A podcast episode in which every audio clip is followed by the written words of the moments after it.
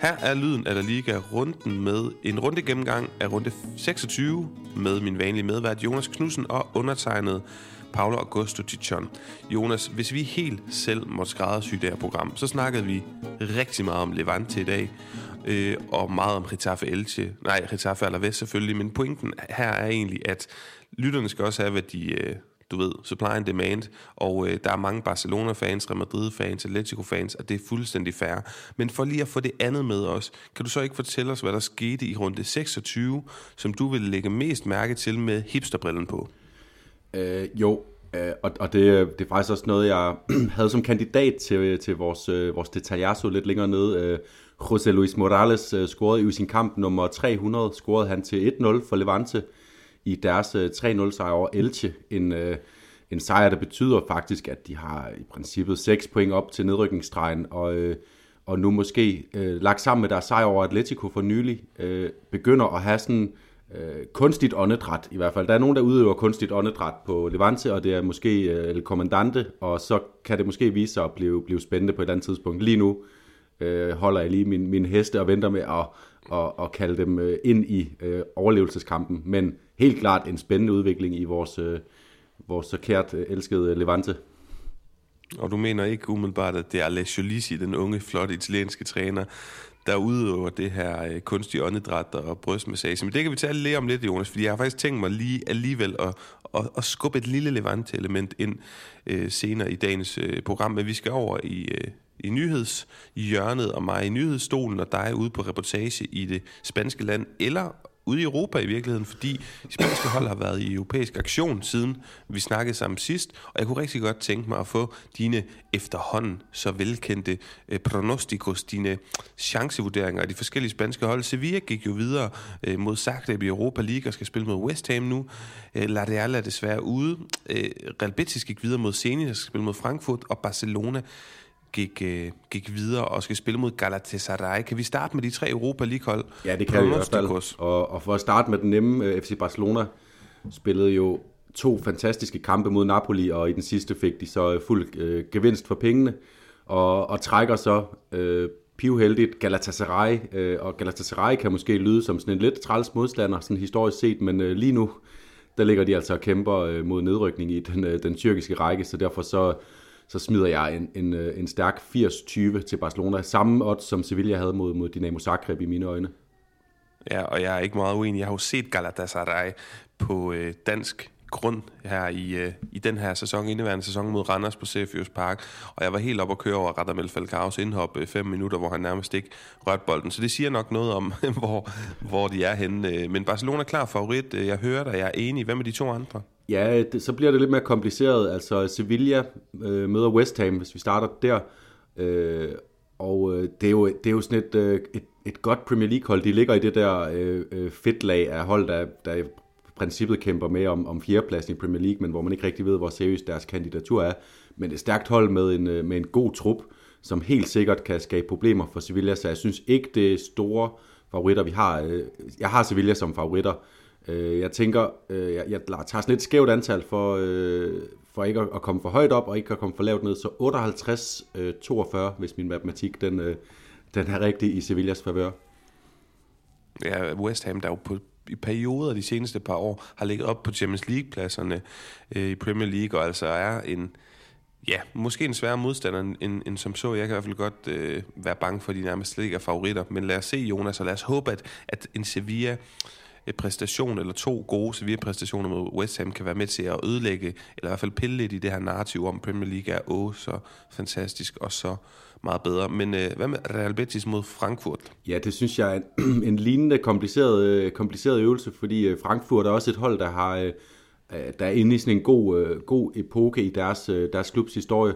Øh, har nogle gode spillere, blandt andet øh, jo øh, Jesper Lindstrøm, som vi, vi alle sammen kender fra, fra en tid i Brøndby, som er, har fået gang i gang i karrieren der, så er det en svær, øh, et svært stadion at, at komme på. Massiv opbakning, som det er på de fleste, fleste tyske stadions. Øh, så, så det kan, vurderer jeg også, det kan blive rigtig, rigtig, rigtig tæt. Øh, jeg, jeg synes dog, øh, at jeg vil bevare mine optimistiske briller, som, øh, som jeg altid har på med de spanske hold, og siger 51-49 til, til Real Betis, i Real Betis favør. Og grunden til, at jeg måske har Betis lidt mindre favoritter, selvom at jeg måske synes match mellem Betis og Frankfurt og Sevilla West Ham henholdsvis, det er også fordi, vi kender Sevillas historik, og vi kender også altså de engelske holds historik i Europa League. Det er ikke altid imponerende øh, deres evner til at, øh, at spille på den europæiske scene. De har hold, der lige er under de allerstørste.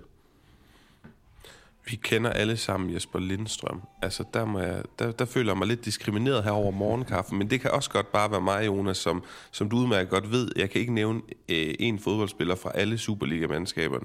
Men det kan godt være, at, at det bare kun er mig derude, der sidder Jamen, og det, det ligner en spiller, Paul, du også kommer til at, til at kende fra, fra, fra det danske landshold øh, i, i stigende grad de, de kommende år, fordi øh, han er en spiller, okay. der, der gør det rigtig godt i Bundesligaen lige nu. Modtaget. Jeg vil øh, holde øje, når jeg skal se ham i aktion mod Real Betis. Øh, jeg skulle til at sige, det var det, det var det jo ikke helt, fordi i ugen, der gik, der havde vi også Atletico Madrid og Villarreal i aktion i Champions League. Er det for grov, hvis jeg bare siger, at øh, vi så mm, hvad kan man sige, fordele og ulemper, styrker og svagheder ved spansk fodbold i de her to opgør. De spiller langt bedre og meget mere afklaret. Øh, klart de bedste hold mod henholdsvis Manchester United og Juventus, og alligevel får de ingen af holdene et, et fantastisk resultat med på hjemmebane. Ja, og øh, især for Villarreal er det jo den historie, vi har lært at kende om dem i den her sæson, når de spiller mod, øh, mod de store hold, både i La Liga og også øh, i Champions League, hvor det også, øh, hvem var det nu, de var i i gruppe? Det var jo Manchester United, som de spillede ud over to kampe, øh, uden at få, få noget ud af det. Øh, de spillede en rigtig god kamp mod Juventus, altså domineret øh, øh, i, i, i ret stor grad perioder af kampene, og havde fortjent helt klart at vinde. Det var der ikke nogen tvivl om. Det hørte jeg heller ikke kommentatorerne, der dækkede kampen, være i tvivl om. Øh, og med et 1-1-resultat er de så... Øh, jeg, havde dem, jeg havde den jo 60-40 Juves favør sidst, jeg satte oddsen inden, øh, inden den første kamp her. Jeg tror ikke, jeg føler behov for at gå højere op. Øh, også set i lyset af, at der er jo ikke de her udbanemål, så jeg kan sagtens se, øh, jeg kan sagtens se, at vi er der alle hente øh, et, eller, et eller andet uafgjort resultat øh, øh, og, og sende Juventus i forlænget spilletid, fordi Juventus er ikke et, øh, øh, som jeg ser det lige nu, øh, bedre hold end, end Villarreal. Så, men stadigvæk øh, er det Juventus, det er i Torino på en, øh, en, en, en hjemmebane, der har, øh, har skabt store ting for Juventus de, de seneste år. Så, så 60-40 Juventus favør øh, sætter jeg den inden returopgøret. Øh, Atletico, øh, synes jeg har, dem havde jeg jo som favoritter inden kampen, og de får så også øh, bragt foran mod United, har øh, også, ligesom vi har alle en historie om, at de, de bør have, burde have vundet den her kamp, og jeg ser øh, for Atletico øh, rigtig gode muligheder for at gå til Old Trafford og, øh, og bare fortsætte, øh, som de, de gjorde i den første kamp, og så derfor så beholder jeg, øh, så beholder jeg også oddsene på den, altså 55-45 i Atleticos øh, favør til at gå videre, selvom, øh, selvom de skal på en, øh, jo også en mytisk udbane. Vi hopper på en, skulle til at kalde det, reklamepause, hvis vi skal blive i den her øh, nyhedslingo, og så, øh, ja, og så tager vi en runde gennemgang efter den.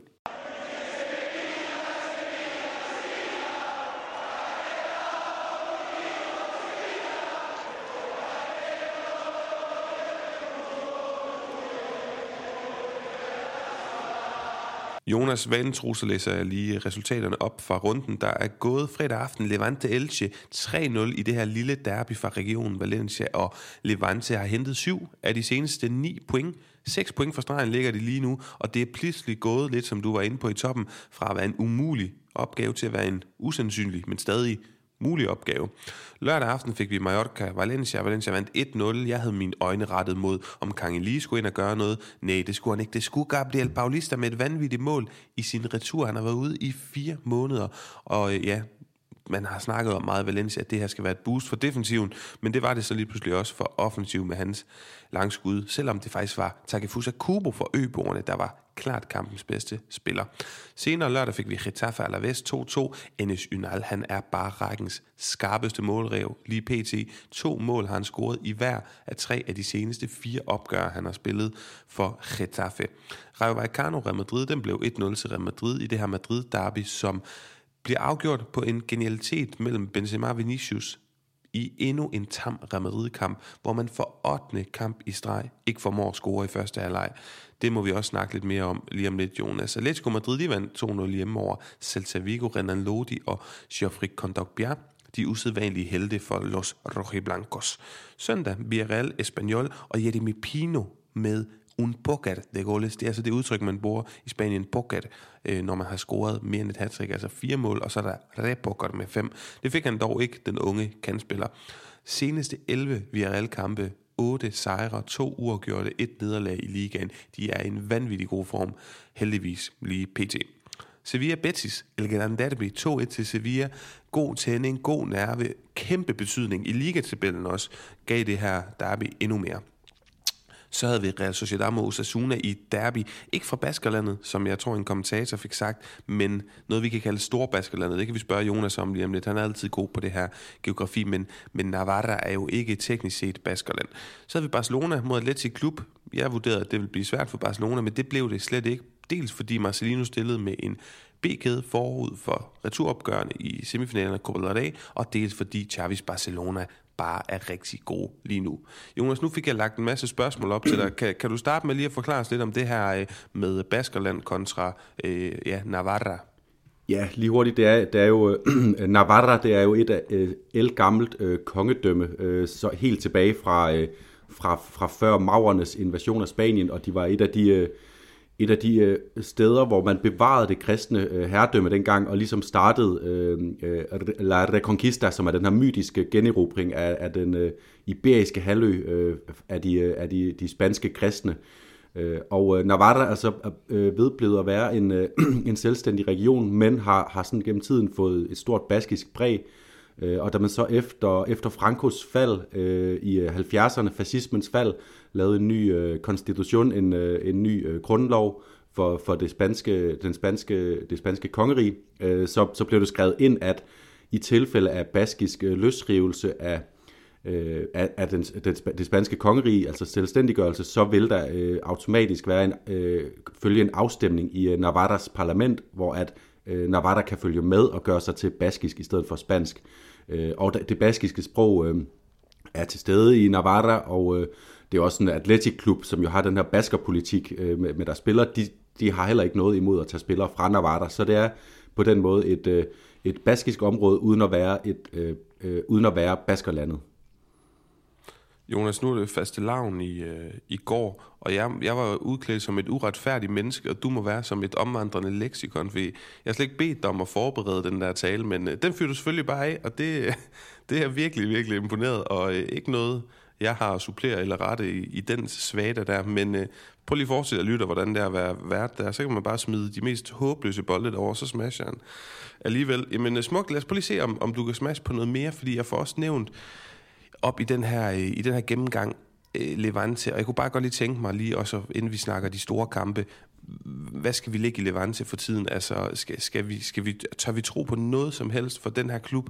Der er jo en programyndling, i hvert fald for de lyttere, der lyttede med i sidste sæson, hvor vi var så glade for dem. Jamen altså, det, det faktum, at, øh, at Levante har de kvaliteter, som vi jo har snakket om gennem hele vejen gennem sidste sæson, og jo også i starten af den her sæson, hvor vi havde meget større forventninger til, til Levantes sæson, øh, Øhm, det er, at de har de her øh, fantastiske offensivspillere, øh, og det, det er noget, som øh, andre hold igennem historien, der har befundet sig i lige præcis den her position, ikke nødvendigvis har kunne bryste sig af at have så, så meget kvalitet på de offensive pladser. Det vil sige, at øh, hvis Levante kommer ind i et, øh, et, et run, hvor de lige pludselig øh, spiller godt, hvilket det kunne se ud til, at de er på vej til, så er det ikke bare sådan, at de kan hente en række uafgjorte kampe ved at, ved, ved at stå standhaftigt imod øh, modstandernes pres.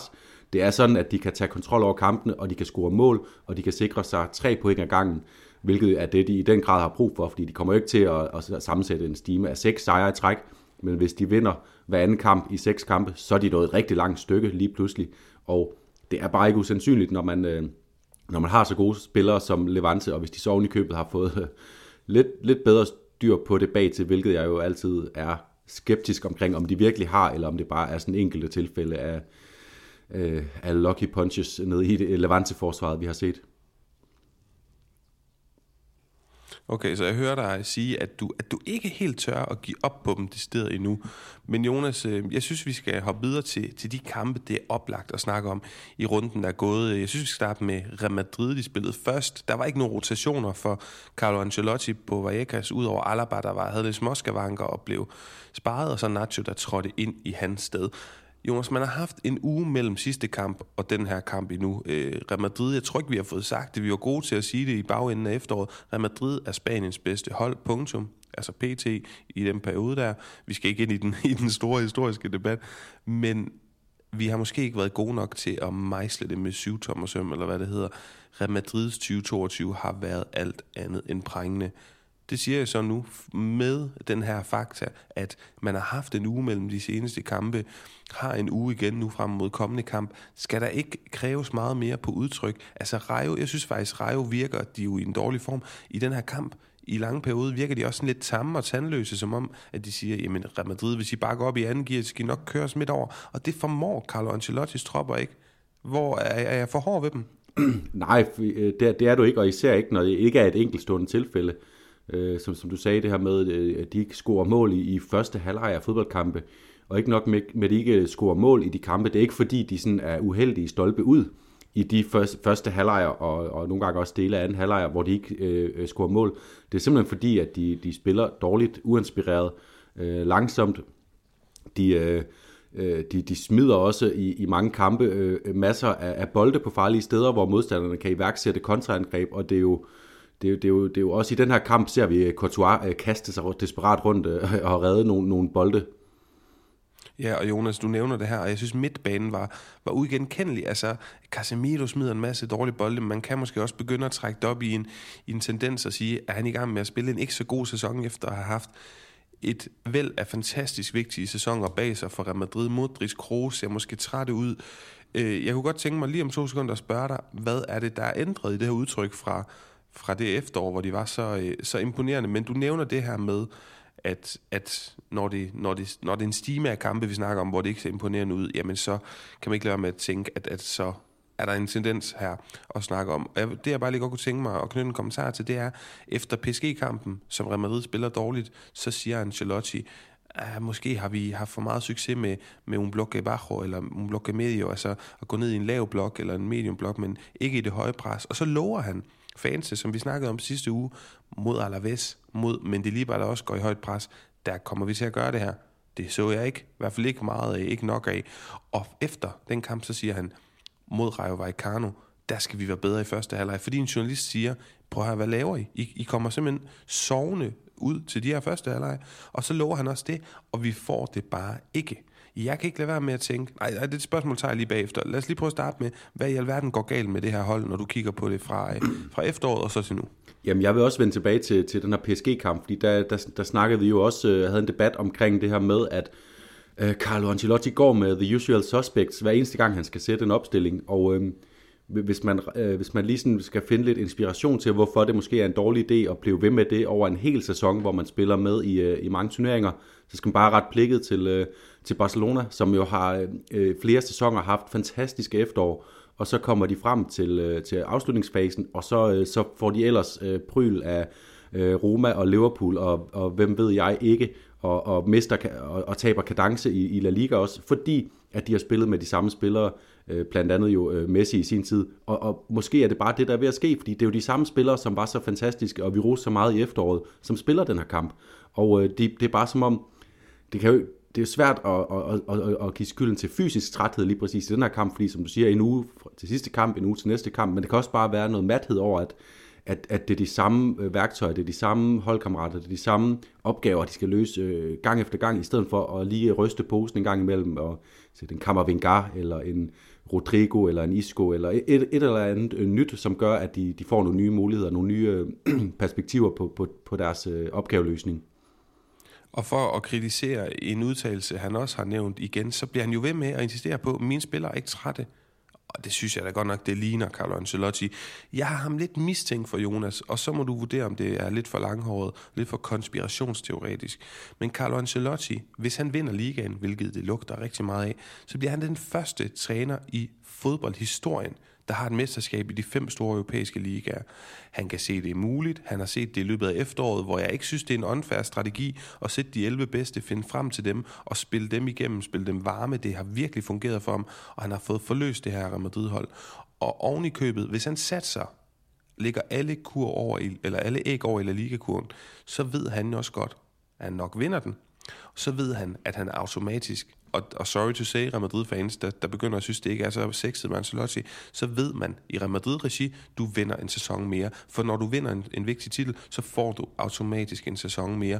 Med mindre selvfølgelig, du hedder Fabio Capello, og din doble pivot, der er Mohamedou Diarra og Emerson, men det er det ikke i det her tilfælde. Jo, hvis en så, Del Bosque ikke også fyret efter, øh, efter en La Liga-titel, øh, hvor de så bare jo, tilfældigvis ikke genvandt det, det var så Ja, det, og det var uoverensstemmelser med Fernando Hierro og, og Claude Makalele og sådan noget. Men Jonas, tilbage til min, min konspirationsteori. Tror du, Ancelotti sidder og tænker, mm, det kan da godt være, at jeg har tabt det Champions League-opgør på forhånd. So be it. Jeg har La Liga. Jeg har min, min hjemlige, hvad hedder sådan noget, succes nærmest garanteret. Nej, det, det, det tror jeg ikke. øh, fordi det er, det, det er et 1-0 nederlag, de fik i Paris. Så altså, øh, værre er det ikke. Og, og, og, og der skal selvfølgelig man skal selvfølgelig være i stand til at have et helt andet kampbillede i en, i en øh, afgørende Champions League-kamp hjemme på Santiago Bernabeu.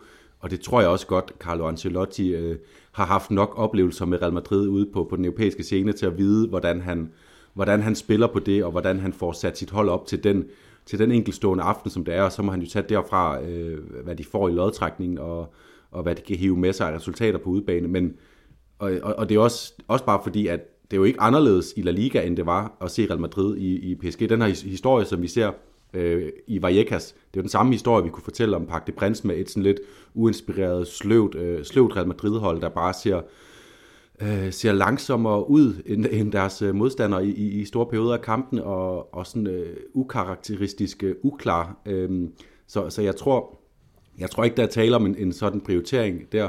Øh, og så i øvrigt, hvis, hvis man bliver ved med at spille sådan her, så, så tror jeg ikke, man kan blive ved med at hente sejrene. Og så, så er La Liga ikke mere øh, sikker. Øh, så, så han bliver nødt til at, at, at gøre et eller andet for at, for at ryste gang i, i de gamle drenge, eller, eller bruge de unge, øh, friske gutter lidt, lidt mere, øh, hvis, hvis ikke at han skal, skal sætte også den her øh, fem, fem, titels rekord på spil, simpelthen. Mm. Ja, jeg, jeg synes, at Valverde igen har et rigtig godt indhop, øh, og så tror jeg måske, at, at jeg vil kigge efter ham, ikke kun i PSG-kampen, men bare generelt, fordi han kan bringe noget af det her energi. Asensio, Jonas, bare lige for at slutte Real Madrid, jeg synes, han virker varm, men det er også den her balance i, at han får brændt en masse chancer, og så bliver han ros for at komme frem til dem, til der er liv i ham hvis det var andre spillere, for eksempel en Jovic eller Hazard, så tror jeg, de var blevet kritiseret for, for det samme. Så det er altid en svær ting, men jeg vil godt lige lukke Real Madrid-kampen med. Jeg har bare lige noteret øh, mig vi... hurtigt, at, at det er jo simpelthen fordi Asensio han kommer for tæt på mål og får sine chancer i den her kamp. Alle hans, de chancer, han brænder mod Rayo, det er jo inde i feltet, hvor han kommer alene med målmanden. Når han scorer, så er det jo fra usandsynlige vinkler uden for feltet, så øh, det, er måske, det er måske bare lige for at have forklaringen med på, hvorfor Asensio ikke scorer i den her kamp. Ja, det er en god, rigtig god pointe. Det er Lionel Messi-syndromet. Altså bedre på straf, eller frispark end straffe. Men Jonas, øh, vi var meget uenige sidste gang om Asensio mod Banabeo, og det her, om han er et offer, eller han er skyldig. Øh, og, og afstemningen giver mig meget marginalt ret, så jeg tror ikke, vi er blevet meget klogere. Jeg tror, den hed 53 procent, der synes, han selv er skyldig i ikke at spille for godt, og 46 procent deromkring, så er der nogle marginaler på begge procenter, øh, men 46-53 øh, 46 i, at han, at han er et offer for det her. Men Jonas, jeg synes, vi skal hoppe videre til øh, bysbørnene fra Atletico Madrid, der jo har spillet tre gode kampe i streg, hvis du spørger mig. Osasuna, Manchester United og nu Celta Vigo. Er det så simpelt at sige, at det gør de, fordi de er gået tilbage til El Cholo Simeones kardinalpunkt i den her opskrift af argentinsk øh, succes på en fodboldbane, som hedder punkt nummer 1, 4-4-2? Det er, det er nærliggende at, at lægge den analyse ned over det. Det er også, også nærliggende at sige, at, at han måske øh, lige pludselig har fået, øh, fået lidt, øh, lidt gang i de her øh, offensive folk. Altså, Joao Felix øh, spiller en del nu. Øh, Angel Correa spillede sammen med ham øh, den her gang. Sidste gang var det Luis Suarez. Og, øh, og det er som om, at, at der er lidt mere... Øh, et, et, et lidt bedre flow i hans, øh, i hans opstillinger øh, op foran. Øh, når det så er sagt, så er det jo øh, Kondok Bia, der ligger op til Renan Lodi to gange i den her kamp. Øh, så, så det er jo ikke, det er jo ikke fordi, det er, det er angriberne, der sætter sit præg på tingene. Øh, så, så ja, altså langt hen ad vejen er jeg enig i, at det er, han har forsimplet tingene lidt måske for sit hold, og det, det har bekommet dem, øh, dem vel i, i den her fase, hvor de har tydeligvis haft nogle usikkerheder øh, omkring, hvordan, øh, især hvordan de har skulle forsvare og, og presse så øh, nu ved de, hvad de skal, og, og så har de jo bare kvaliteten til at, til at afgøre de fodboldkampe, de, de spiller i. Ja, vi snakkede en lille bitte smule om, om balancen på holdet, og det har jo egentlig været en gennemgående tematik, det her med, at, at nu snakker jeg på vores begges vegne, vi var ekstremt begejstrede for, for midtbanebalancen i fjor eller sidste sæson med, med Kukke som sekseren. Endelig fik han lov at tage tøjlerne dernede på sekseren, og det fungerede godt. Jeg ved ikke hvorfor. Så stort et taktisk geni er jeg ikke. Øh, jeg kan ikke gennemskue det. Men der var en balance. Marco Llorente og Lemar på hver side, som jo var meget offensiv øh, som otter. Jeg tror, det var måske, fordi han havde tre centrale øh, forsvarsspillere bag sig. Men anyways, den balance har manglet den her sæson. Øh, når der har været Rodrigo de Paula Kukke, har der ikke været det her anker, den her blæksprutte. Og ved du, hvem der går under navnet blæksprutten øh, El Pulpo nede i Spanien? Det gør jo Geoffrey Kondogbia. Jeg synes, han spiller en kongekamp. Jeg synes, han har gjort det et stykke tid. Og jeg synes, det er sindssygt ærgerligt, at han udgår skadet øh, for den her kamp. Fordi han har noget af det der, som ja, som jeg, og vi så det jo tilbage, da han spillede i Sevilla også, Jonas. Virkelig en dygtig spiller, gjorde det igen i Valencia, da han huserede på midtbanen. Så måske han var et oplagt bud på en mand, der skal ligge dernede og, og støvsuge foran de mere kreerende offensive spillere. Det siger jo så velvidende, at han, han ligger op til de to mål i den her kamp. Ja, og faktisk gør det, altså det er fremragende øh, afleveringer, han ligger øh, til Renan Lodi, den, øh, den sidste nok endnu bedre end den, øh, den første i virkeligheden, hvor Renan Lodi kan, kan, øh, kan sparke den ind på, på første, øh, første berøring. Den, det første mål krævede lidt mere arbejde af Renan Lodi. Det gjorde han så også fremragende. Altså, øh, det er, jo, det, er jo, det er jo de bedste sådan enkeltstående aktioner, vi har set af Renan Lodi uden tvivl i hans øh, Atletico-karriere. Måske det lige kan give ham, øh, give ham det skud øh, opbakning øh, udefra og, og, og selvtillid til sig selv, til at han kan... Øh, at han kan steppe lidt op på venstrebakken, fordi vi har jo været, ærligt talt, været meget i tvivl, om han er, om han er god nok til at, at skulle være Atleticos løsning på venstrebakken fremover. Det er jeg stadigvæk, men, men no, nogle gange kan sådan nogle kampe her øh, være med til at løfte en spiller også øh, i, i en lang periode fremover. Så, så lad os se, hvad der, hvad der sker med ham, og om ikke han i hvert fald kan holde øh, Reinildo ude af, af opstillingen de kommende, kommende par runder. Og så i forhold til Kondak Bjart, der er jeg fuldstændig enig. Altså, jeg synes også, det var et fantastisk køb af Atletico i sin tid. Øh, han har haft noget, brugt, skulle bruge noget tid på at komme i gang, og det, det er måske også fordi, han er sådan en, en, midt, en, øh, en central midtbanespiller, der kan være lidt svær at, at lige placere, hvor man helst vil have ham, fordi han netop han, han kan så mange forskellige ting. Øh, men øh, den her rolle, han har i den her kamp, det, øh, det, det ligner, at det, det, øh, at det peger godt fremad, og så er han altså en spiller, jeg synes, der har nok kvalitet til at kunne være en del af, af, af Atleticos hold øh, på, på fast basis. Mm, ja, meget enig. Jeg, jeg vil faktisk øh, gå skridtet længere, end hvad du siger omkring den gode Renan Lodi siger. Jeg er stadig overbevist om, han ikke er fremtiden ja. på den her venstre bak. Men det er jo meget interessant at se, hvordan Renildo gik ind som, som den venstre stopper, altså i Adamoso-rollen. Det synes jeg, han gør godt det ved Rosa-afrikaneren mm. for, for sin ankomst, og hvordan han bare har øh, ja, taget opgaven i stiv, stiv arm. Jeg synes, han gør det rigtig, rigtig Godt, Jonas. En sidste ting omkring Atletico Madrid. Øh, et mere intensitet, synes jeg, vi ser fra holdet i de her kampe. Øhm, det kan virke øh, simpelt. Jeg har absolut ingen idé, og jeg er ikke den, den mand, der skal gå ind i det omklædningsrum og sørge for, at de kommer ud med intensitet. Det tror jeg til gengæld, El Don, øh, hvad hedder det, Cholo Simeone, er den helt ideelle mand til at gøre. Men det har der været lidt ligesom mod, eller mod Manchester United, Osasuna, så her mod Celta Vigo, og det er den første halvleg, de spiller i La Liga i den her sæson, hvor de har flest vundne dueller og lavet flest af de her interceptions, hvor de forud, altså hvor de, hvad hedder sådan noget, øh, kan forudsige øh, en, en bold, banen, en bold skal til at tage, når modstanderen slipper den, og så ind og stjæle den, før modstanderen modtager bolden. Og jeg kunne godt tænke mig at snakke lige her til sidst om det her med intensitet, fordi jeg hørte Largado, det her gode spanske radioprogram, som er meget, meget anerkendt og troværdigt, efter kampen, og den måde, de behandlede den på, det er, at de har blandt andet en, øh, jeg tror det er Gustavo Lopez, en tidligere Atletico-spiller inden, øh, som så fortæller lidt om, hvordan Simeone arbejder. Og han siger jo, I skal bare ikke tage fejl af, at Simeone er typen, når, når folk siger, hold op en kamp, så Joao Felix har spillet på et givet tidspunkt, eller det kunne være Kondok Bjerre eller Renan Lodi i den her kamp, så vil man sige, ja ja, men så I, hvordan han taklede ham dernede, eller så I, hvordan han genvandt bolden, fordi det er de her ting, det er de her dyder og værdier, der er vigtigst for Simeone, og det tror jeg måske, vi har glemt, fordi de har fået vokseværk de seneste 10 år, de har fået Ah, storhedsvandvid er sådan lidt et, et ord med negative konnotationer, men jeg tror, du ved, hvad jeg mener. De har haft lyst til at vokse, de har gjort det, og de har indtaget en helt ny og meget bedre glorificeret placering i europæisk fodbold. Men deres træner og ham, der har gjort, de har taget deres spring, det er nogle helt andre dyder, han har.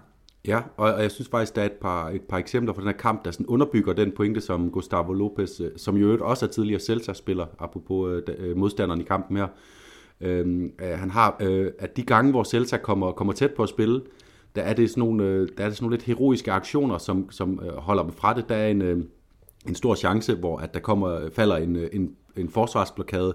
Jeg kan ikke lige huske, hvem det er, men der er en, der kaster sig, øh, kaster sig ned i den med hele kroppen. Hvem, hvem siger du? Jeg tror, det er Renildo. Ja. Øh, og, og, så, øh, og så lidt senere øh, er, er bolden ved at falde ned til, øh, til en Celta-spiller på bagstolpen, og så er Simo Brisalco ude med det aller yderste af sin støvlespidser, også i sådan en heroisk aktion, hvor han strækker sig alt, hvad han kan, og lige får skrabet bolden væk, øh, øh lige inden foran stregen og, og stolpen.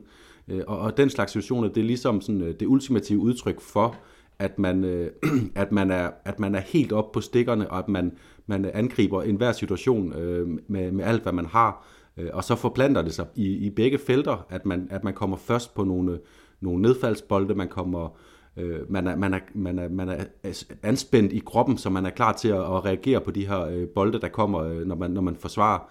Så, så det taler også for, at, at der er et eller andet med, øh, med intensiteten, som, som Simeone har fået, fået genetableret her de kommende uger. Så er det spændende, om han kan, om han kan sørge for, at de fastholder det, fordi det er jo det, han har imponeret så meget med tidligere, at det er ikke bare sådan en enkelt, øh, øh, en enkelt kamp, at han kan sætte sit hold op. Det er også øh, øh, søndag eftermiddag mod øh, Osasuna øh, midt i sæsonen i La Liga, at han har kunne få sit hold til at, at, at være sådan elektrisk øh, in, intensivt. Øh, så, så det skal blive spændende de kommende perioder, om han kan øh, ligesom fastholde det. De har i hvert fald masser af mål, de kan, de kan kæmpe for Champions League-titel, og øh, og, og Champions League kvalifikation øh, sideløbende. Så i øvrigt lige en lille ting, mm. det er første gang siden, øh, siden maj 21, altså da Atletico var, var på vej mod mesterskabet, at de holder to øh, clean sheets i træk.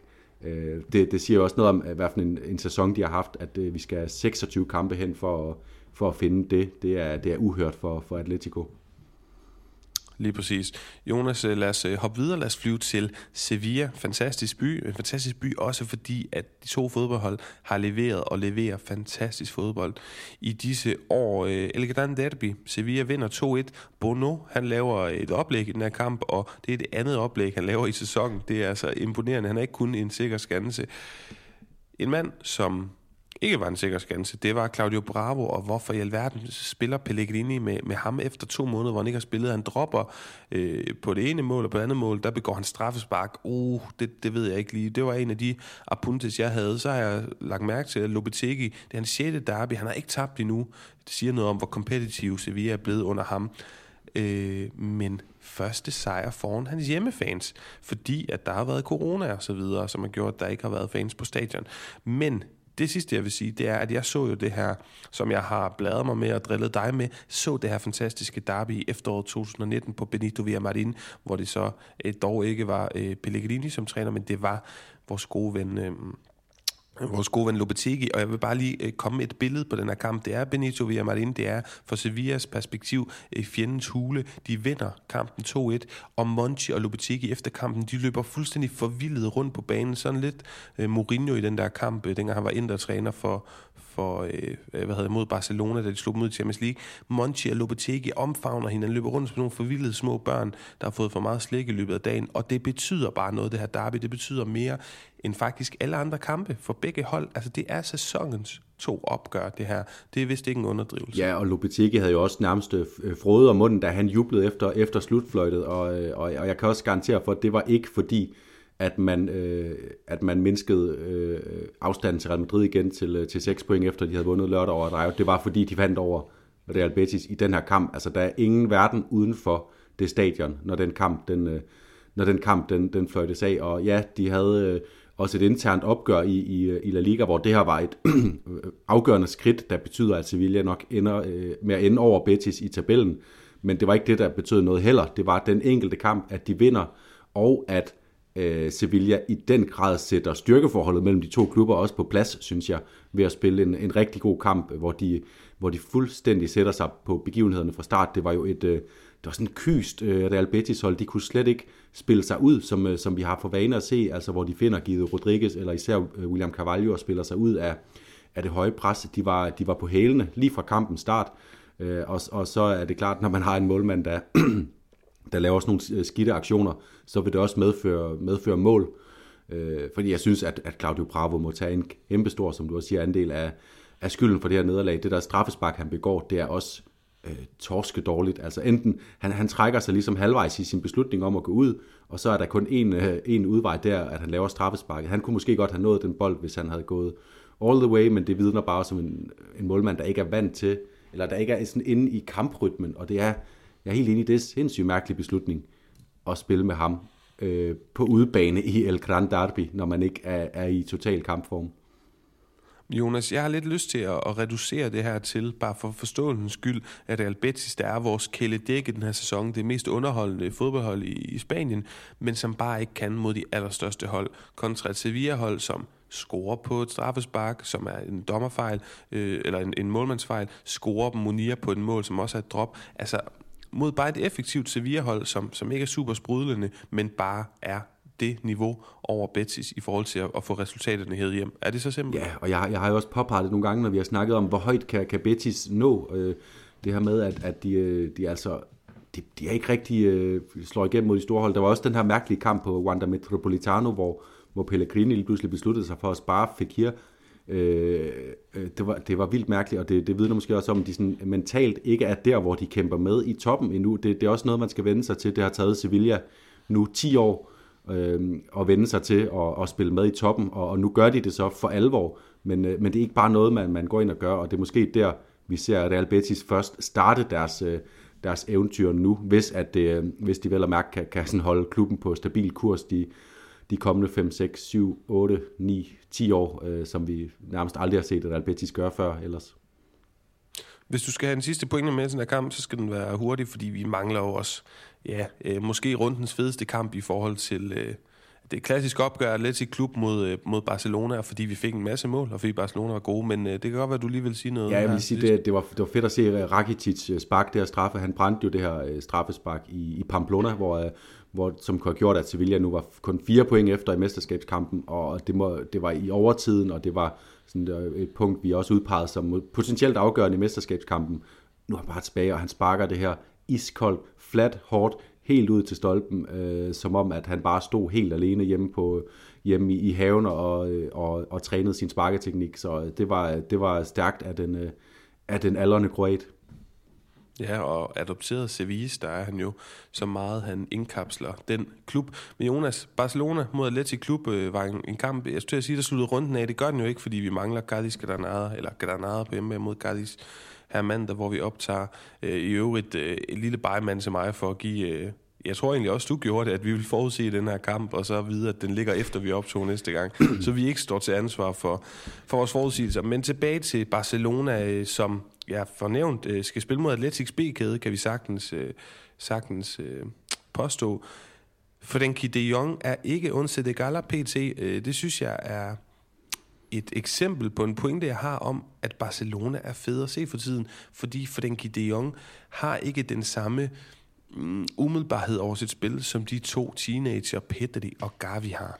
Så han er så slået af, øh, manden der kostede over en halv milliard, af de her to unge spillere, og det synes jeg er fedt. Jeg synes, øh, at det er, det er en fed konstellation, som øh, Xavi har omkring hele det her hold. Han smider en aldrende midtbanemand, en mand, der engang var en pulbo, en blæksprutte på midtbane, men han opfanger ikke lige så mange bolde længere Busquets, men han giver en ro og en erfaring, som gør, at de to foran kan blomstre, og især Pedri spiller en gude kamp, altså en opvisning i små lækkerier og arbejdsraseri og fornuft og alle mulige andre ting. Ja, jeg synes faktisk, at Gavi starter kampen øh, bedst den første, første halvleg i virkeligheden, og, og, og jeg sidder sådan med, med, en, med, med en lidt øh, øh syrlig øh, kommentar på, på tungen. Er, er Gavi ved at blive bedre end Petri? Og så spiller Petri den, øh, den anden halvleg. Han spiller, han spiller godt hele kampen, bevares, men den anden halvleg, hvor han fuldstændig øh, sætter alt på plads, at han er, øh, han er det helt store... Øh, han er den, det, det helt store hvad, hvad skal man sige, cirkus, cirkushest, når man, øh, når man tager på kampen af lige nu. Det er ham, man kommer for at se spille. Øh, og det blev jo også øh, øh, markeret ved den fuldstændig vanvittige detalje, han laver, hvor han med, med ryggen til øh, øh, har den, øh, den altid ivrigt pressende Michael Balenciaga øh, i ryggen ned på, langt ned på Barcelonas egen banehalvdel. Hvad gør han så? Han ruller den lige med sålen bagom ind gennem benene på Balenciaga og, og løber udenom ham, som om øh, han var en Serie 5-spiller. Øh, og, og de så ansigtsudtryk fra børnene, der sad på tribunen lige bag Petri, det er sådan nogen, der bare bekræfter mig i, hvor, hvor fantastisk en sport fodbold er, at øh, man kan komme ind, og Barcelona vinder 4-0, men det som ham der, den lille dreng, der sad der bagved, lige tæt på situationen, husker øh, resten af sit liv, det er Pedri, der ruller bolden ind igennem benene på Michael Balenciaga. Ja, børn og unge og voksne ja, ja, mennesker, der sad og havde den her fuldstændig barnlige reaktion. Fantastisk. Jeg beder også mærke i de her flotte, øh, ja, flotte billeder. Jonas, øh, så du, eller rettere læste du, hvad, øh, hvad Xavi og Pedri sagde om, om, om den unge kanariske spillers kamp? Nej, det må du gerne øh, informere det, mig om. Jamen, den kommer her. Xavi, der siger, jeg igen bekræfter, jeg kan ikke huske, at jeg nærmest har set et talent lignende, han minder mig om, og tak for, at du også nævner Javi, han minder mig om Iniesta, for det synes jeg virkelig, han, han begynder at gøre. Og så siger, og det synes jeg er, er åh, det er fantastisk, det er, det, det er noget, der virkelig får mig til og, og blive glad en gang imellem, øh, hvordan øh, øh, Pedri han svarer igennem. Det er ikke de der flosler med, tak, eller jeg arbejder bare hårdt. Han, han siger, Nå, det, det er jeg glad for at høre. Og så bliver han spurgt ind til den her Rugada, den her spilsituation, du nævner med Balenciaga, og spørger, hvad, altså, hvad går i hovedet? Altså, du er iskold, knæk, du er 19 år gammel. Hvordan kan du øh, lave sådan en tunnel? Og så siger han, jeg var ved at skide i bukserne, da jeg lavede den her situation. Han bruger una cagada, altså det her udtryk. Jeg var ved at skide i bukserne, for jeg var så bange for, at, at Balenciaga ville røve bolden frem. Men Jonas, nok om Pedri. Jeg synes, jeg kan godt forstå, at du også er... Øh, jeg er også imponeret over Gavi, men jeg synes ikke, han er der endnu. Jeg synes, Pedri er fuldstændig vidunderlig, og det er på et kontinuerligt højt niveau. Øh, man kan snakke om mange ting i den her kamp. Jeg kunne rigtig godt tænke mig, at vi øh, for det første hæfter os ved Atletic Klub, der kun har fået et af de seneste 51 point, der har været spillet om på kamp nu mellem de her to hold. Det siger lidt om, at det måske også var lidt utopisk at, øh, at forudse, hvis man gjorde det, at øh, Barcelona ville få det svært. Og så Usman Dembélé, der kommer ind, han kommer ind, han bliver piftet, så scorer han et sindssygt godt mål, og så er det som om, at så er de ikke så standhaftige, de her kamp nu fans Så begynder de at, og, øhm, hvad hedder sådan noget, og støtte ham noget mere. Så laver han to vanvittigt flotte oplæg. Og så er det, jeg godt kunne tænke mig at snakke noget om ham, fordi han er en god spiller, det er der ikke nogen tvivl om, men han har kun stået noteret for et mål og tre oplæg i hele sæsonen ind til den her kamp. Så jeg, min pointe her måske er, Jonas, så kan du supplere, jeg tror ikke, vi skal glemme, at, at det, der har hele tiden været tegninger til en fantastisk fodboldspiller her, men der er en grund til, at jeg både synes, det bør stoppe, og jeg tror 100% det stopper til sommer, det her ægteskab, fordi det er ulykkeligt. Og ingen af tingene er forløst, hverken Barcelona under Dembélé, eller Dembélé i Barcelona. Nej, det, det har du nok også ret i, og det, det peger jo helt klart i den retning. Øh, jeg, jeg holder bare, vil, vil gerne holde fast i den, den pointe, jeg også øh, frembragte frembragt i sidste uge, at så længe Dembélé stadig er der, så er han den bedste offensivspiller, Barcelona har. Og, og det er han Øh, uden tvivl. Han er bedre end Adama Traoré, som, som laver meget ballade i den her kamp, øh, kommer øh, presser igennem Atletics øh, forsvar, men jo øh, heller ikke har noget øh, output, og, og ikke har lige så mange spidskompetencer. Øh, Aubameyang, god målscore. Øh, det, det mål, han scorer til 1-0, det er sådan et, Barcelona ikke har scoret nærmest siden øh, Luis Suarez var i klubben, hvor, at, øh, hvor de bare har deres nier stående det sted, hvor bolden falder ned, og så også har den øh, kølighed til bare at afgøre den på, øh, i første hug. Ferran Torres, han kan måske, øh, han, han spiller egentlig en fin kamp her, synes jeg, øh, da, da blandt andet Gavi får en chance, som Ferran Torres øh, skaber, som havde lavet et assist til, til Ferran øh, Torres, hvis ikke at øh, han havde braget bolden op på de bagerste tribunerækker på, på selv øh, det tårnhøje kamp nu. Øhm, så altså, jeg synes, Dembélé, han er bare han, han, er, han er standout-playeren i den her front-trio, øh, Xavi har mulighed for, for at sætte. Men Jonas, det har vi bare ikke set nok i de snart fem år, der er gået. Jeg er fuldstændig enig med dig, hvis du laver den ret vigtige præmis, der hedder på papiret. For jeg synes ja, men simpelthen ikke, sidste, vi har fået lov at se de sidste, det nok. Den sidste måned har det bare ikke kun været på papiret. Altså det har været på papiret, Jamen, det... når han har været ude med skader, øh, hvilket han har været det meste af tiden, men den sidste måned har han, hver gang han er, han, han er trådt ind på banen, måske også de sidste to måneder i virkeligheden, øh, så har han haft en elektricitet over sig, som ingen af de andre Barcelona-spillere kan have, og som også forløser tingene, og vi kan også se, at der gik hul på bylden, da han, da han kom ind simpelthen. Jamen, øh, og det kan vi godt være enige i, når han har været skadet, har vi ikke kunne se det, og rigtig mange andre gange, fordi han har kun én godkendt af de fire foregående sæsoner, og den her ligner heller ikke, den bliver godkendt på tal, på spilminutter, på betydning, og vi kan jo alle sammen se råtalentet, og det er også derfor, det er så pokkers frustrerende. Men lad os forholde os til det, der sker i den her kamp, som jeg synes er lidt signifikant, fordi han får scoret det her mål, øh, virker sådan lidt iskold, sådan lidt, lidt eller, eller ikke lidt eller Marco Asensio, men det er lidt samme situation. Øh, I burer mig, så laver jeg et mål, hvad så? Og så bliver det sådan lidt akavet, det der forhold mellem fansene. Så laver han de her to gudeoplæg, som man virkelig ikke skal glemme. Fantastiske individuelle aktioner. Løber også ud og får krammet spillertruppen, og jeg synes, at Oh, det, det, det er måske klassisk min spanske side, og, og den måde, man også behandler fodbold i Spanien med sensationes fornemmelser og, og tolker for meget på gestusser. Men jeg synes, hele spillertruppen er så meget omkring ham. De giver ham så meget opbakning. Jeg kan ikke lade være med at tænke, selvom det her ægteskab burde stoppe nu, tror spillerne og, og ham så stadigvæk på, at der er en udvej, der hedder, jeg forlænger? Jamen, det tror jeg sagtens, der kunne, og, og, øh, og, og jeg tror også, det er et udtryk for, at, at øh, spillerne, blandt andet øh, Piquet, som er sådan meget øh, eksplicit i sin øh, støtte til, til Dembélé i den her jubelscene, er den sidste derhenne, øh, og ruske i ham og holde om ham, og øh, som en, som en gammel øh, far, der lige viser, siger til sin søn, det, det er sådan der, du skal, det er sådan der, du skal, skal gøre. Jeg tror, at de her spillere, også de gamle i, i Barcelona-truppen, også Xavi, som jo bruger ham på trods af, at, øh, at hans, øh, den ledelse, som har ansat Xavi til at sætte holdet, ikke ønsker, at han bruger ham. Jeg tror godt, jeg tror, de ved, de har arbejdet med ham hver dag i, i fem år. De ved godt, øh, at hvad det er, han indeholder, den her øh, spiller, og, øh, og det er klart, og, og jeg er også enig i, i, i din kritik, øh, fordi at det har jo været fem øh, mager år, hvor han ikke, han, han skulle jo på nuværende tidspunkt være den, øh, lys, en lysende øh, stjerne på, på hele sådan, fodboldhimlen, og en af dem, man snakkede om sammen med Mbappé, og, øh, øh, og hvem ved jeg. Øhm, og jeg tror bare, at de her spillere, de ved godt, hvad han kan, og jeg tror også, at de på sin vis håber, at han, han, han, han bliver, fordi at hvem skal Barcelona hente, som kan noget af det samme. Det er godt nok svært at se sådan ude på, på transfermarkedet, hvem, øh, hvem man har mulighed for, øh, der, der har de evner, som, som Dembélé han, øh, han løber rundt med. Jeg skulle jokende til at foreslå Trincao, men uh, lad os lade ham gå ned ad den, øh, uh, af den rute. Hvis du har en sidste pointe her, må du, uh, må du gerne komme med den uh, chipped, fordi så skal vi også til nogle koringer bagefter. Jamen, jeg har lige et nærmest konspiratorisk tankeeksperiment, fordi nu snakker vi om Real Madrids uh, uh, skidte spil og deres dårlige tendenser, og nu snakker vi om uh, et Barcelona-hold, der, der vader i offensive muligheder og vader i gode kampe og, og positive takter, både Napoli og, og så den her sejr. Uh, der, er jo, der er jo, om tre runder, så er der jo El Clasico, og, og lige nu, der er Barcelona 15 point efter Real Madrid med en kamp i, i baghånd, det vil sige, hvis vi siger provisorisk 12 point. Øh, og Real Madrid, de møder øh, Real Sociedad på hjemmebane, Mallorca på udebane. Jeg leger bare lige med tanken om, at Real Madrid, øh, de taber en af de kampe. Øh, Barcelona, de øh, har et, et fint program, øh, vinder deres to kampe, så er der 9 point inden El Clasico.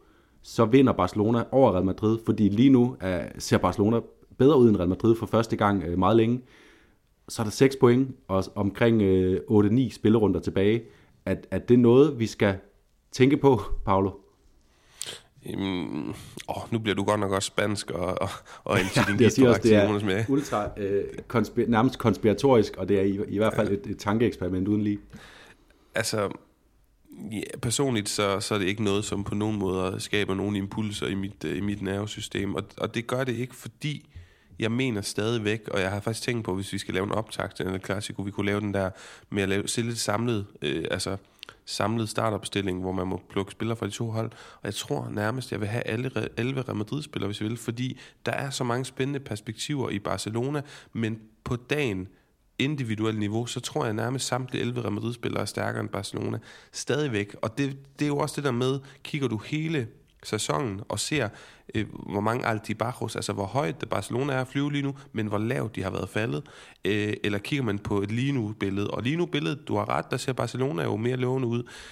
Jeg, jeg, jeg er ikke nervøs på Madrids vejen overhovedet, det må jeg godt nok indrømme. Men øh, det kunne være sindssygt spændende og attraktivt for, for Barcelona og for den spanske fodbold.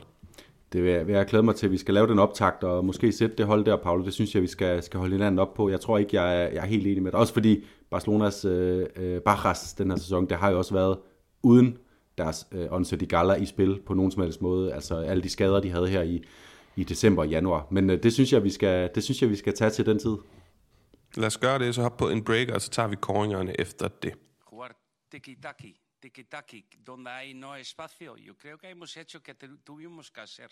Es intentar cambiar el partido en una otra manera. Jonas, inden koringerne, så øh, nævnte, det nævnte vi også sidste gang inden koringerne, at man kan vinde Nikolaj Lisbergs bog Barcelonismo om øh, ja, klubberen, om kaos og om livet efter Lionel Messi. Og det kan man altså stadigvæk øh, sidste chance for at gøre det i den her uge. Man kommenterer under det her opslag, hvilken fodboldspiller man synes repræsenterer Barcelonismo. Altså øh, klubberen i, i den her fodboldklub, og du pegede på Pujol sidste, sidste program, jeg pegede på Ole Gær. Det kunne være to bud. Man kan også øh, nævne Pierre-Emerick Aubameyang, hvis man har lyst, men øh, vi kunne godt lige tænke os en forklaring, fordi jeg er ikke sikker på, et bud på Pierre-Emerick Aubameyang er i hvert fald topkandidat til at vinde den her bog. Nå, nok om det. Tilbage til koringerne. El så de la Jornada. Hvem har stået for den flotteste detalje? Var det Gabriel Paulista efter at have været ude fire måneder? En stor betydning for Bordalas og Valencia, og så gør han noget så upaulista-agtigt at hamre den op i hjørnet fra 30 meter.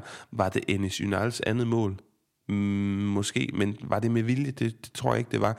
Jeg har faktisk gået med øh, den her Detajerso, som vi har snakket om, Petris kanal, og så de her efterfølgende, det synes jeg næsten var det smukkeste ved det, de her billeder af helt oprigtige reaktioner fra børn, unge og voksne på lægterne, der bare sidder og kigger, nej, så du det? Og laver de der gestikuleringer, Jonas, omkring, Nøj, det må gøre ondt. Nøj, hvor må det gøre ondt på Balenciaga selvtillid, det der. Fordi det er også det fodbold, der er. Det er det umiddelbare. Det er følelser, det er sjov, det er håneret. Ja, det, ja, det, er, øh, det er også ret ubestridt min detaljer, detaljasso, for, på grund af, altså både selve, selve detaljen er flot, men altså alt det udenom, som bare, øh, det er, det er ren og skær øh, øh, fodboldglæde, og det er, det er, det er, det er sådan noget, fodbolden er sat i verden for, for at bidrage med, udover også al den spænding, der er omkring, hvem der vinder, og, og hvem der vinder hvad, og hvem der spiller hvor og sådan noget. Så er det, så er det lige præcis de der øjeblikke, som, øh, som skaber øh, begejstringen. Smukt, jamen lad os så gå til El Jugon de la Jornada. Den spiller, der leverede bedst øh, Jorge de Fruto, skal vi altså ikke glemme, har gang i en ret god sæson på et ret dårligt Levante-hold. National 12 mål efter 26 La Liga-runder for Getafe. Det er det samme. Han sangerer en rekord, som den gode Roberto Soldado havde for meget mere end 10 år siden for samme mandskab. Så var der Usman Dembélé sen i runden, som også lige pludselig meldte sig ind, men jeg synes, vi skal give den til unge Jeremy Pino med fire flotte mål. Ja, altså der er jo ingen tvivl, når en øh, 19-årig spiller scorer fire mål i samme kamp, så, øh, så bliver han... Øh, så bliver en kamp spiller. Jeg synes, Dembélé var mit, var mit næstbedste bud, og det havde været sjovt at give den for anden runde i træk til en spiller, der kommer ind fra bænken og, og bliver Rugon. Det var Ryan Sunset, øh, senest, som, øh, som kom ind og afgjorde øh, Basker Men Jeremy Pino, Altså, der, der er jo ikke nogen af de mål, han scorer, der er spektakulære, men som jeg også læste i en, øh, i en opinion, en, øh, en klumme i, i, i Marca, der er ingen, der scorer fire mål tilfældigt. Altså det, det er fordi, man, øh, man, man, man har noget instinkt, man har noget, og det er, jo, det er jo vildt en spiller som ham, som vi jo egentlig, når man tænker på ham, tænker man på hans, på hans antrit, hans måde at udfordre på, hans pligt for holdkammeraterne, og sådan at han hele tiden kan være med til at skabe noget, og så er han jo også hårdt, hårdt arbejdende i øvrigt.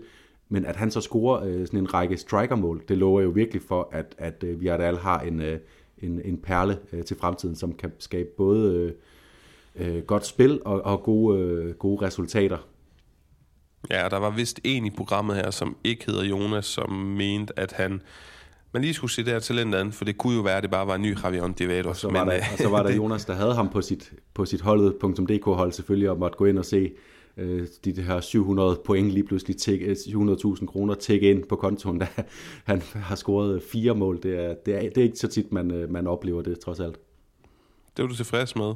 Jamen, øh, så lad os gå til Douglas og Dani Alves skalaen. Og lidt ligesom sidst, så kunne jeg godt tænke mig at tage øh, begge mine øh, yderpunkter øh, på samme tid, fordi Real Madrid og Barcelona, de hænger u uløseligt sammen. Og derfor så øh, vil jeg starte med øh, Douglas negative ting. Det er Real Madrid og deres første halvleje.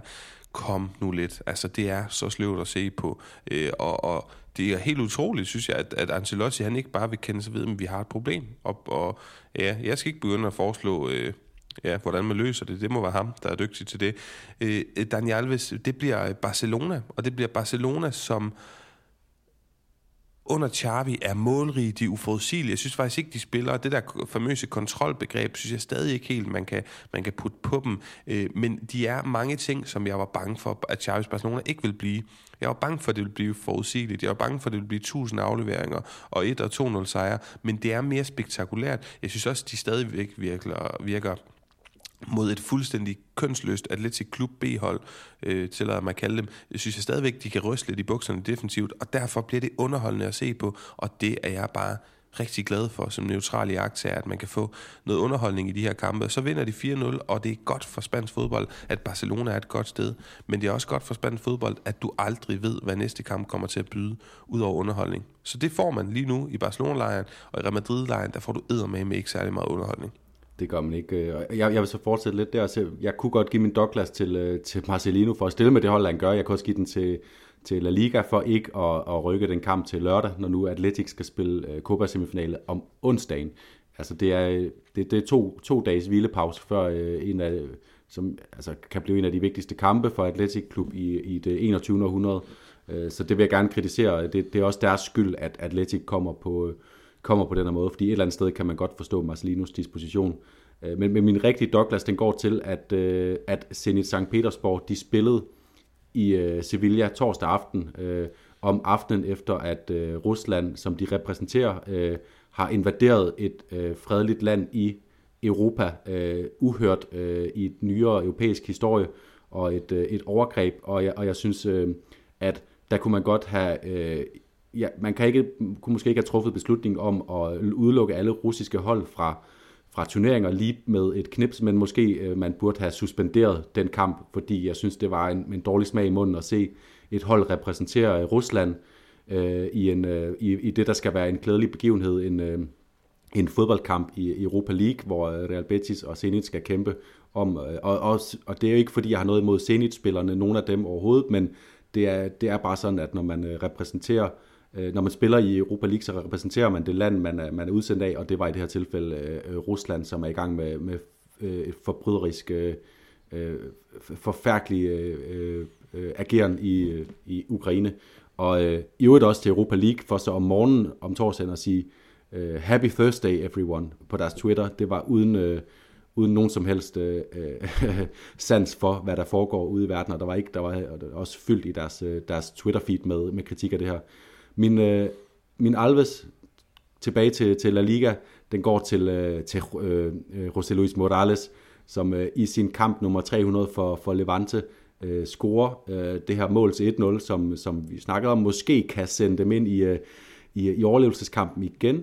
Og Øh, og så også, at han scorer det på så Morales-agtig maner. Altså, det er jo egentlig en, øh, en tab-in øh, han bare skal, skal sparke ind med indersiden. Men hvad vælger han at gøre? Han sparker den højt og hårdt, overlægger ind.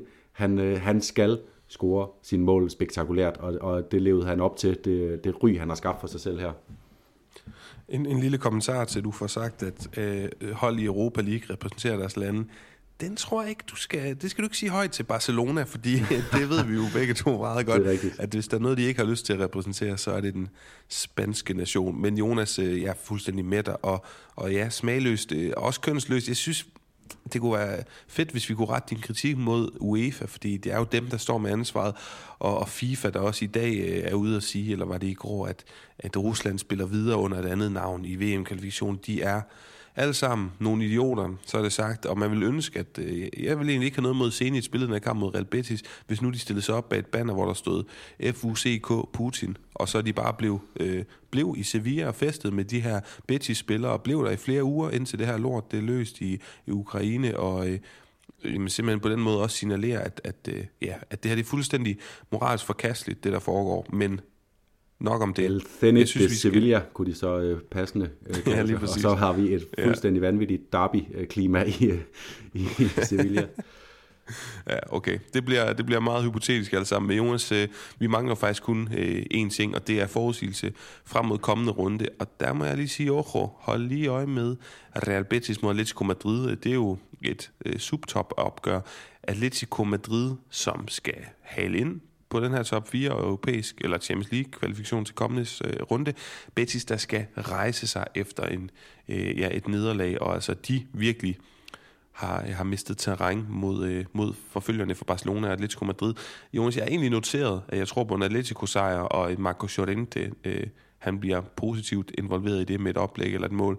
Men for at være fuldstændig ærlig, lægge mig fladt ned, så har jeg ingen idé om, hvad der sker i den her kamp. Det bliver bare sindssygt spændende. Kan du måske gøre mig klogere? Jamen, jeg har, jeg har skåret den helt skarpt. Jeg tror, at Atletico de vinder på Benito Villamarin, og så sætter de øh, Real Betis øh, endegyldigt under total pres i den her kamp om, øh, om Champions League-pladserne. Jeg synes, øh, som vi også snakker om det her med, Betis er ikke så har ikke været så stærke i de her øh, storkampe mod, mod de andre store spanske hold. Ja, de vandt på kamp nu, men et, på et tidspunkt, hvor Barcelona var, øh, var i en, en rigtig skidt forfatning. Øh, og Atletico, som vi snakker om, de har fået lidt, øh, lidt gang i tingene nu, har spillet tre gode kampe. Øh, Så, øh, så jeg hænger lidt min hat på, øh, på det, jeg ellers har nægtet, og, og vil forudsige, hvordan Atleticos næste kamp bliver. Men nu har vi trods alt set tre kampe i streg, så jeg satser på, at de får en, en fjerde god kamp, og det er nok til at, øh, at slå Real Betis i egen hule, og, og sådan til at, at toppe sit holdet DK-hold med den øh, indgangsvinkel, så vil jeg pege på Yannick Ferreira Carrasco, øh, at man måske skulle overveje at sætte ham ind som en midtbanespiller, der bidrager med, med, med rigtig meget. Øh, og jeg synes øh, tit, når Atletico er rigtig gode, det har ikke lige været i den, den seneste kamp eller den forrige kamp, men næsten altid, når Atletico har været gode den her sæson, så har Carrasco haft så mange fingre med i spillet, og, og han er altid et sted, hvor han ender med at kunne, kunne lave et assist eller, øh, eller score et mål. Ja, men så peger jeg jo så på Marcos Llorente, og så har vi egentlig... Øh Ja, færdig med spisesedlen for i dag. Sidst jeg skal sige, det er at lytte med i morgen, hvor der kommer en stor optag til returopgørende i Copa del Rey semifinalerne. Vi har øh, quiz med, både Jonas og jeg skal quiz hinanden. Øh, vi har folk med fra lægterne direkte, der fortæller os lidt om, hvordan det første opgør var. Journalister fra Spanien, danske fans. Det er propfyldt det program, så glæder jeg til det. Tak fordi I lyttede med, og vi lyttes ved.